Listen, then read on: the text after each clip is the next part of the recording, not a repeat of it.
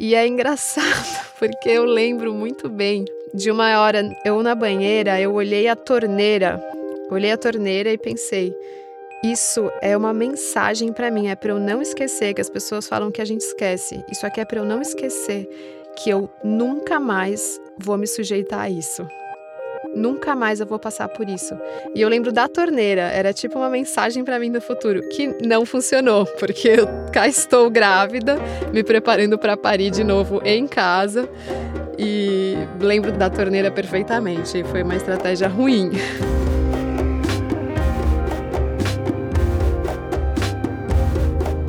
O tempo todo no mundo, agora mesmo nesse instante, alguém nasce da barriga de uma mulher. E cada parto é uma história de emoções profundas que muitas vezes não é contada. Bom, aqui a gente vai contar. Eu sou a Ana Bonomi e você está ouvindo Parir, o novo podcast da Trovão Mídia. Um podcast com os relatos de mulheres que pariram. Escuta a história da Lígia. Bom, eu tenho uma filha de dois anos e meio agora, a Irene. E eu achei super bonito esse convite ter chegado agora, porque eu tô grávida de novo, tô de vinte e duas semanas agora. Meu companheiro chama André, a gente tá junto há sete anos agora. E aí em dois mil e dezessete a gente engravidou. Quando eu engravidei, foi muito forte, porque era um momento profissionalmente muito importante. Então eu tava muito paciente chegando, uma coisa bem... A minha, eu lembro de falar, puxa, eu tô realizando dois sonhos ao mesmo tempo, assim, de uma, uma clínica psicanalítica rolando e eu engravidei. E aí a minha clínica foi seguindo e eu atendendo um monte, a barriga crescendo, a barriga crescendo. E aí eu tava, até montei um consultório novo nessa época com uma colega. E aí eu pensava, gente, era pra eu estar montando quarto de bebê, eu acho, não montando consultório. Mas é isso, eu acabei que coloquei talvez mais energia no consultório do que no quarto do bebê. Mas apesar disso, enfim, também fiz esse lado da pesquisa do parto. Encontrei uma obstetra que eu super me dei bem. E aí uma obstetriz que era da equipe dela e uma pediatra. Super namoramos a ideia do parto domiciliar, mas aí... muito em conjunto, eu e meu marido, a gente acabou decidindo por um parto hospitalar, que fez muito sentido, mas daqui a pouco eu vou contar, acho que teve coisas do domiciliar que ficaram na minha cabeça, assim, um desejo daquilo, estando no hospital, não foi isso que teve e não seria, então, nesse segundo parto agora, que eu tô grávida de vinte e duas semanas, o nosso plano A vai ser domiciliar. E aí a gravidez foi correndo bem, até que com trinta e duas semanas eu tive uma... muita dor. Até hoje parecia contração ou não era contração, mas a gente ficou bastante assustado e fomos para o hospital, fizemos os exames e tudo. Não configurou uma ameaça de parto prematuro, mas apesar disso a minha obstetra achou que era hora de eu ficar de repouso absoluto. Então aí foi um primeiro belo corte, assim, porque eu estava num ritmo de vida bem corrido, fazendo muita coisa, e aí eu tinha que ficar em casa, de perna para cima, sem fazer nada. A gente mora numa casa que tem escada, ela falou, ah, tenta subir e descer a escada, assim, uma, duas vezes por dia. Então era, assim, uma coisa de realmente ficar quietinha, descer de manhã, subir no fim do dia. E foi super forte para mim. Foi uma grande quebra, foi o momento que eu saí da clínica inteira. Então eu simplesmente adiantei a licença. E entrei no repouso. E aí já começa o imponderável do parto, né? Nunca saberemos o que teria acontecido se eu tivesse trabalhado até as trinta e oito semanas, sei lá. Mas é, eu vejo hoje como uma possibilidade de graduação na entrada desse mundo maternal tão diferente do mundo que eu estava antes. E aí começou. Das trinta e duas... As trinta e oito semanas foi um repouso bem repousadinho, bem quietinho, em casa. E a minha barriga crescendo, crescendo, a minha barriga cresceu muito. Tá crescendo muito de novo, é uma coisa do meu corpo, o bebê tá muito normal. Mas eu tenho essa barriga grande, então eu fiquei com a barriga grande, eu engordei. No final eu tinha engordado treze quilos, que eu acho que é um tanto bem comum, mas eu tinha uma dor na sola do pé, assim, de peso na sola do pé mesmo.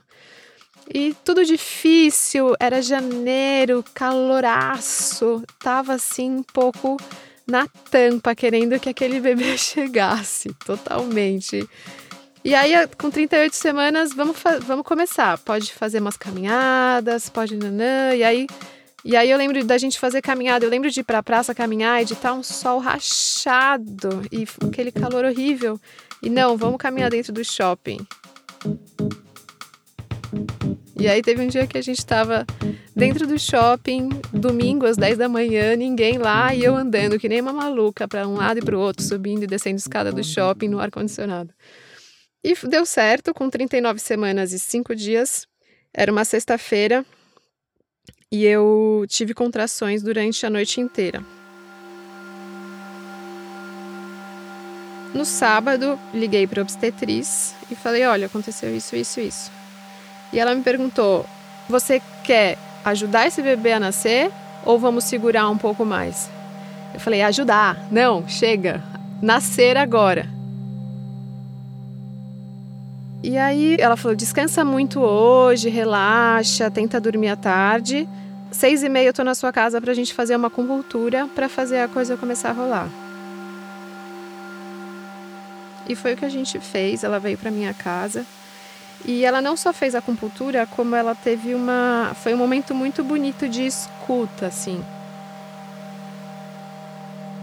Então, nesse momento eu já contei para ela muito de como foi o parto da minha mãe. Eu lembro de contar muito a história que a minha mãe me contou do dia que eu nasci. E eu fiquei muito impressionada com quão aquilo estava me influenciando. E aí ela me trouxe uma imagem muito bonita de que no momento do nosso parto é como se as histórias se embrenhassem mesmo. Como se o fio do tempo estivesse alinhavando um tecido e nesse momento a gente desse uma puxada na linha e esse tecido se engruvinhasse mesmo e as coisas se dessem uma juntada e aí depois a gente consegue esticar de novo, mas a história veio muito forte, então rapidamente um pouco do que foi a história que a minha mãe me contou do meu do parto dela no qual eu nasci, que esse dia eu lembro dela falar muito isso, o seu parto vai ser agora. Aquele foi o parto da sua mãe, no qual você nasceu. Mas você está parindo agora. Ela teve uma questão super forte com a administração de ocitocina sem autorização, que era uma coisa, trinta e três anos atrás, absolutamente comum. E ela não foi avisada disso, não foi perguntado de forma nenhuma. E aí ela ficou tendo contração muito forte. E aí ela tomou uma anestesia que também doeu muito. Ela teve essas questões, ela ficou muito sentida. E ela sentiu que a gente passou por uma experiência, tanto eu quanto ela, bem traumática. E eu não tinha sacado que essa história era tão forte para mim até o momento que meu parto começou. E foi muito bonito que a obstetriz, ela... me escutou, escutou o meu chororô, me acolheu. Foi um momento muito tranquilizador para mim, assim. Aí foi embora, de sábado para domingo de novo, a noite inteira de contração. Domingo de manhã deu uma aliviada. E aí eu escrevi para ela, falei, olha, aconteceu de novo. Acordei, a coisa tá bem tranquila. Aí ela... sugeriu da gente ir para o hospital para ver quanto que eu tava de dilatação e tudo, e aí a gente já vê como tava. E foi isso que a gente fez. Eu lembro que eu e o André, a gente saiu, tomou café na padaria e fomos para o hospital. A gente chegou no hospital umas onze e meia, eu já estava com cinco centímetros de dilatação, aí já entrei na sala de parto e lá ficamos, a obstetra chegou também e aí a gente ficou lá vendo o que, que ia acontecer, o que, que não ia acontecer, dançando muito, aí bola de pilates, aí comeu um lanchinho. E aí a coisa se alongou, nesse momento foi um pouco comprido, assim, e aí mais um imponderável. O que teria acontecido se eu tivesse ficado em casa? Nunca saberemos, e se eu tivesse esperado um pouco mais em casa. Mas por volta das quatro e meia da tarde eu já estava super cansada, e aí a gente conversando e a obstetra falou, Lígia, acho que talvez seja um momento de a gente pensar numa intervenção para evitar uma canseira muito grande depois. E aí eu falei, mas tipo o quê? Ela falou, ah, pode ser ocitocina ou a gente pode romper a bolsa. E aí eu comecei a chorar de novo. E eu chorava, chorava. E aí, de novo, tanto a obstetra quanto a obstetriz muito sensíveis. Eu lembro delas sentadas no sofá, eu na cama e a gente conversando de novo. E aí a gente ficou conversando da coisa da ocitocina mesmo, assim. E de toda essa coisa do parto natural como uma coisa meio...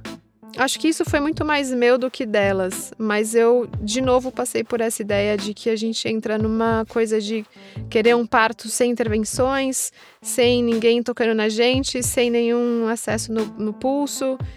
Na verdade, tudo bem, assim. A gente quer um, um parto que corra bem. E, e aí eu comecei a rever essa coisa da ocitocina. E, no fim, me deu uma coisa de... Tudo bem, a ocitocina em si... Foi bonito, assim, eu me descolei um pouquinho mais da história da minha mãe nesse momento e falei, beleza, vamos pôr ocitocina, é outra quantidade, eu tô autorizando, é outra situação. E aí ela foi ver a minha dilatação, eu tava com oito centímetros de dilatação, tava super adiantado. E ela falou, olha, acho que não é o caso de fazer isso agora, a gente pode romper a sua bolsa pra fazer começado. Eu falei, ah, tá bom. Mais um imponderável, também não saberemos o que faria, o que aconteceria se a gente tivesse só esperado mais. Mas aí a gente rompeu a bolsa às quatro e meia. Assim, todo mundo fala que romper bolsa não dói, que você não sente nada. Gente, eu tive uma sensação muito forte a hora que rompeu a minha bolsa, assim, de... Foi uma, não sei se foi uma dor ou uma sensação forte, mas assim, não foi nada pra mim. Foi muito claro que tinha acontecido alguma coisa. E pouco tempo depois, começou o rock and roll. E aí, a partir das quatro e meia até as sete e meia, foi esse rock and roll de contrações super fortes, contrações já reguladas. Aí eu fiquei um tempo... Na bola de pilates, eu lembro de muito tempo na bola de pilates, aí eu já tava sangrando um pouquinho. Aí eu quis ir no banheiro, fiz muito cocô, assim, limpou o intestino total. Aí a gente encheu a banheira, eu entrei na banheira quente, e aí eu fiquei... A minha sensação é que dessas três horas, sei lá, duas e meia, eu fiquei na banheira. E o meu marido, ele conta que ele olhava e eu parecia um bicho, assim... Meio um jacaré dando volta, assim, na banheira. Eu não conseguia a posição. Tava tentando me colocar naquele lugar. E é engraçado, porque eu lembro muito bem de uma hora, eu na banheira, eu olhei a torneira. Olhei a torneira e pensei, isso é uma mensagem pra mim. É pra eu não esquecer, que as pessoas falam que a gente esquece. Isso aqui é pra eu não esquecer que eu nunca mais vou me sujeitar a isso. Nunca mais eu vou passar por isso. E eu lembro da torneira, era tipo uma mensagem para mim do futuro, que não funcionou, porque eu cá estou grávida, me preparando para parir de novo em casa, e lembro da, da torneira perfeitamente, foi uma estratégia ruim, mas é uma, é uma sensação de dor, sim, mas é uma sensação de transe, e de entrega absoluta àquilo que é difícil de colocar em palavras. E eu entendo quando as pessoas me olham e falam, por que Ela não quer tomar anestesia. Por que que ela não fez uma cesárea? Ou por que que ela se sujeitou a isso? Mas é, eu realmente entendo esse questionamento. E eu tenho dificuldade de responder. E eu vou tentar. Eu diria que é um momento que a gente se permite uma entrega a um processo fisiológico tão, tão, tão profundo e tão forte e físico que eu não abriria mão disso, assim, de forma nenhuma, inclusive da dor. Hoje eu lembro da dor. Eu acho que foi, sim, um dos dias que eu mais senti dor na vida. Mas ela passou e, graças à dor, eu fazia aquela força e a dor era a minha parceira. Essa frase parece meio quase brega, assim, mas é como se realmente a dor fosse minha parceira para ajudar naquele momento. E é isso, o parto não foi fofo, não foi bonito. E a obstetriz e a, e a obstetra e o André, às vezes eles pegavam o celular e filmavam. E tem um dos vídeos que eu tô na banheira, assim, pelada, eu tô meio de cócoras, segurando. E eu lembro delas falarem, ou eu lembro do vídeo, eu acho, acho que eu nem tava mais escutando. Mas elas estavam achando muito bonita a minha postura. Ai, vamos, vamos filmar, que linda essa postura. E aí eu falo no vídeo, puta dor no cu do caralho. E acabo com o momento poesia de todo mundo. E elas dão risada. E é isso, não... é uma coisa muito, né? A gente entra num lugar meio... é animal, é violento. Mas é violento numa... eu queria dar uma conotação a essa palavra melhor, assim, do que acho que a gente pode ouvir. Eu acho que, eu acho que é violento, tipo, como, como uma cachoeira pode ser violenta, assim. Um fenômeno da natureza. Né? A gente olha uma cachoeira, é uma coisa super forte, uma coisa super intensa, e ali... é violento que nem um vulcão é violento, assim. É uma coisa forte nesse sentido. E eu, eu não me arrependo. É um pouco essa vontade de que você pedir uma anestesia ou você fazer uma cesárea. É muito frustrante para as mulheres fazer uma cesárea ou tomar uma anestesia, ou romper uma bolsa, no meu caso, essa coisa de romper a bolsa ficou na minha cabeça, eu fui conversar com a minha obstetra. Ai, por que que a gente fez isso? Eu acho que teria mil caminhos possíveis, com certeza.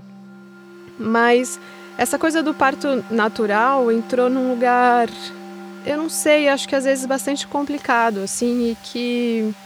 faz com que a experiência de muitas mulheres seja muito frustrante para além da conta, assim. Acho que a gente quer bebês bem, saudáveis e, e um parto possível, né? Mas aí, voltando, tava lá na banheira feito um bicho e teve uma hora que eu senti água fria. Falei, não, essa água tá fria, essa água tá fria, vamos sair. E já tava meio pra acontecer, aí sentei na banqueta, aí a banqueta não deu muito certo, fiquei meio desconfortável, aí fui pra cama, não conseguia deitar de jeito nenhum na cama, não vai dar, não vai dar. Aí, não, traz a banqueta. No fim, a banqueta foi colocada em cima da cama e eu sentei em cima da cama na banqueta, o André, meu marido, de um lado, a obstetriz do outro e a obstetra aqui na frente. E aí eu tinha na minha cabeça a imagem de uma amiga que já tinha parido dois filhos e que ela falava que na cabeça dela, no segundo filho, ela tinha uma imagem muito bonita de uma flor se abrindo e ela imaginava essa flor se abrindo numa intenção de abrir canal vaginal, relaxar períneo e deixar o bebê passar. Só que eu vi que aquela imagem não ia funcionar de jeito nenhum, assim, eu precisava de uma coisa mais intensa, falei, preciso de uma coisa mais forte. E eu procurando a imagem, o que que é, o que que é. E aí uma hora eu imaginei uma árvore, parecia um pinheiro, assim, uma árvore de raiz, eu nem sei o nome aquilo, mas é uma raiz única que entra na terra muito profundamente. E aí imaginava essa raiz entrando na terra, assim, quebrando pedra e entrando em terra seca e, e tendo que passar. Foi um expulsivo muito comprido, acho que para a média, acho que uns vinte minutos de expulsivo. Eu tenho muita insegurança nesses dados mais técnicos, não sei mesmo quanto foi. Mas foi um expulsivo mais comprido. A minha obstetra depois falou que ela ficou tipo, opa, será que a gente vai ter que usar um vácuo? Será que vai ter que fazer um epísio? Mas no fim, foi isso. Eu, eu imaginava isso e aquele, aquela imagem me ajudou muito a deixar a Irene passar. Ela passou, nasceu, bem enroladinha no cordão, é, eles me passaram ela, aí tiramos a banqueta, eu sentei um pouquinho na cama, deitei, e aí ela ficou bem pertinho, assim. De repente, aquele bichinho, assim, parecia um bichinho, ela levantou a cabeça e foi procurando, até que, pluque, engatou no peito, começou a mamar. E ali ficou mamando. Aquele bebezico roxo, assim. E aí, depois de um tempinho, a placenta nasceu. Aí esperamos parar de pulsar o cordão. O André cortou o cordão. E aí foi engraçado também, porque eu nunca tinha pensado em placenta. O que, que, eu vou, que, que se faz com placenta, não faz com placenta? E eu lembro da obstetriz falar, Lígia, você vai querer a placenta? E eu tava com a Irene, assim, eu fiz assim, só um gesto com a mão, tipo, despacha isso. Eu não queria... E fiquei ali com a Irene, e isso foi muito lindo, assim, e foi muito, eu achei muito especial da equipe de realmente dar um tempo pra gente muito comprido. Então, a Irene nasceu às dezenove e trinta e um do dia quatorze, e aí a gente foi sair da sala de parto, já eram nove e meia, e então das sete e meia às nove e meia a gente ficou grudadinha, assim. Aí, na hora da saída da sala de parto, acho que tiraram para pesar ela e para dar alguma vacina. Engraçado, a coisa das vacinas era tão importante na época, eu não tô nem lembrando o que, que ela tomou, o que, que ela não tomou. Ela, a gente fez algum meio termo, assim. Ela tomou algumas coisas que são de praxe na sala de parto, outras ela tomou um pouquinho depois. E aí, a gente foi pro quarto. E aí, no quarto, foi bem forte também, porque... E acho que é um dos motivos pelos quais dá vontade de ir pra casa, assim. A gente passou a noite lá e... Foi bonito, mas foi um pouquinho assustador, assim, tá sozinho com o bebê. Foi um pouquinho assustador chegar em casa com o bebê também. Eu senti muito forte a necessidade de estar eu e o André, assim, num momento de extrema intimidade. E eu não quis que tivesse, por exemplo, eu não quis que tivesse a família inteira no café esperando a Irene nascer. Eu senti que isso ia me deixar ansiosa, que isso ia me fazer mal, que isso ia atrapalhar. Eu não sei se eu expliquei isso direito para todo mundo. Acho que isso foi uma coisa complicada para algumas pessoas, foi complicado para minha mãe e para a família do André também. E isso foi uma pena, assim, que as pessoas ficaram um pouco, acho que ofendidas por essa escolha, que foi muito minha, que o André respeitou, mas foi muito minha mesmo. Mas, é, apesar disso, eu sinto que para mim foi sim importante esse momento toca e esse momento bem casulinho nosso, assim. Então, contando assim, eu percebo como eu fui privilegiada nas pessoas que deram assistência ao meu parto. Sempre vai ter uma hora que vai ficar tudo ruim, que vai ficar tudo difícil. E sempre vai ter alguma coisa que podia ter sido um pouco diferente, podia ter sido mais assim ou mais assado. E tem um tanto que a gente tem que confiar de que é como tinha que ser e, e bola pra frente. E aí, nesse segundo parto, tô aqui outra mulher, em outra configuração de vida, outros horários, outra rotina. Eu realmente tenho vontade de estar na minha casa. Acho que o conforto da minha casa vai facilitar a coisa de um jeito bem significativo. E a gente vai ter um plano B hospitalar e a gente tem hospital perto de casa. Acho que isso também está bem estruturadinho.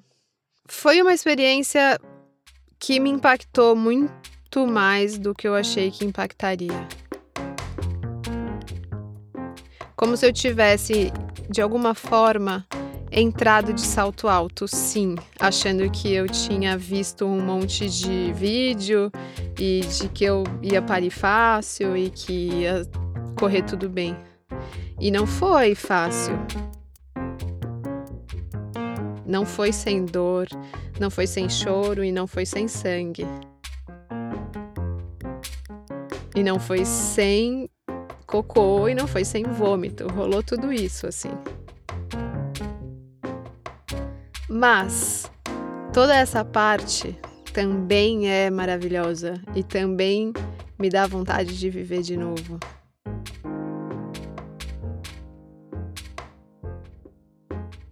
Esse foi mais um episódio do Parir, o podcast de relatos de parto da Trovão Mídia. A trilha sonora é da Luísa Puterman e a edição de som é da Raquel Vieira. Eu agradeço aqui a Lígia e a todas as mulheres que confiaram em mim para contar como foi o parto delas. É muito bom a gente poder estabelecer esse espaço que é de escuta e de elaboração desse momento tão decisivo na vida de uma mulher. E se você que está ouvindo quiser contar o seu parto, escreve um e-mail para a gente no oi arroba trovão mídia ponto com. Vai ser um grande prazer te ouvir. Até a próxima!